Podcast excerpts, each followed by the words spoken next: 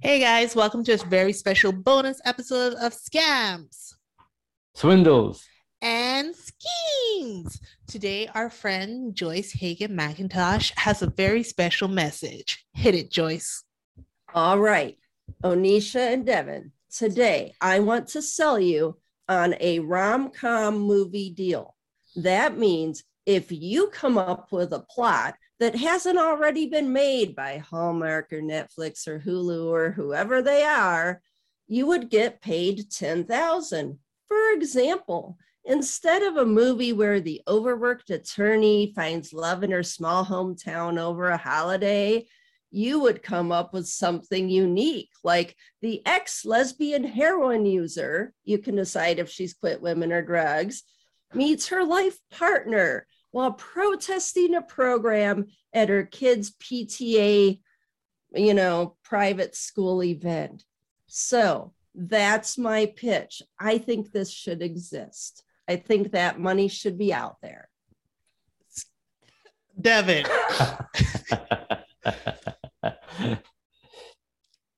I'd say it depends.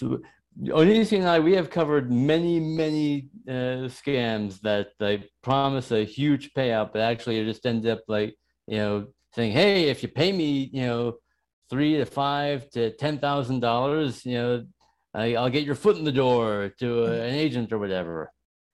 So I want to know, like, is I want to know the special clauses. Is there a limit to how many ideas we can pitch, and what happens if you don't like our idea?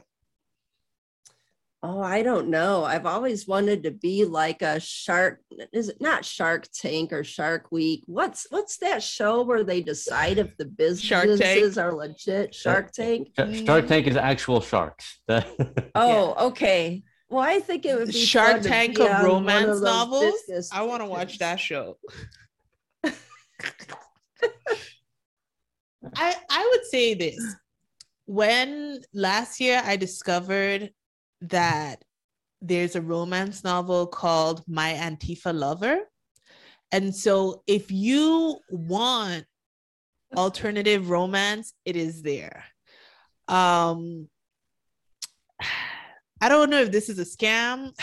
I mean, for ten thousand dollars, girl, I mean, mm, mm, mm, mm, mm. hey, but you know what? You're saying that you're out there. giving us ten thousand yeah. dollars and you're not paying us on the back end, therefore it's not a scam. Great offer. Yeah. Mhm, mhm, mhm. I think this one should be pitched. I think they should be out there giving people the money to come up with something more creative than the overworked mom going to her hometown, meeting up with her ex-boyfriend and have it happily ever after. So I have actually been fantasizing about um Uh-oh. of like doing a conversation of independent romance novels that I've read. So one of my favorite authors, Sylvia Hubbard, she has a story where these two guys who think that they're cousins turn out to actually be brothers and they have a threesome with this woman. So I and they don't tell her they have a threesome. So it's a dark room, one slips in, one slips out, girl. So I was like, hold on, hold on, hold on. That's hold on, hold on. assault. One, this gay? And then I was like, this is not gay. This is incest. First of all. Second of all, no. Second of all, this is incense. First of all, this is rape because one party was not consenting. But yeah, it is. It mhm. so if I ever do a romance podcast, I would love you to be on it and we can talk about all the questionable things they be promoting. Mhm.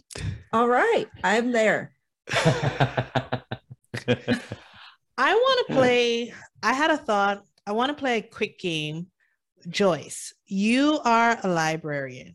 I want to put 30 seconds on the clock.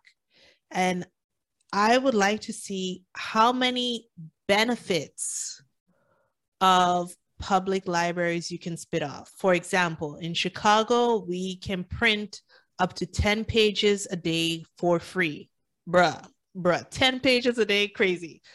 Okay, so I'm going to give you some time to think. Devin. Okay. Um, hmm. Yeah, no, we'll go with Joyce. Okay, are you ready? I've got 30 seconds. Are you going to time me? yes, I have my timer on. We want to see how many benefits to public library can you think of?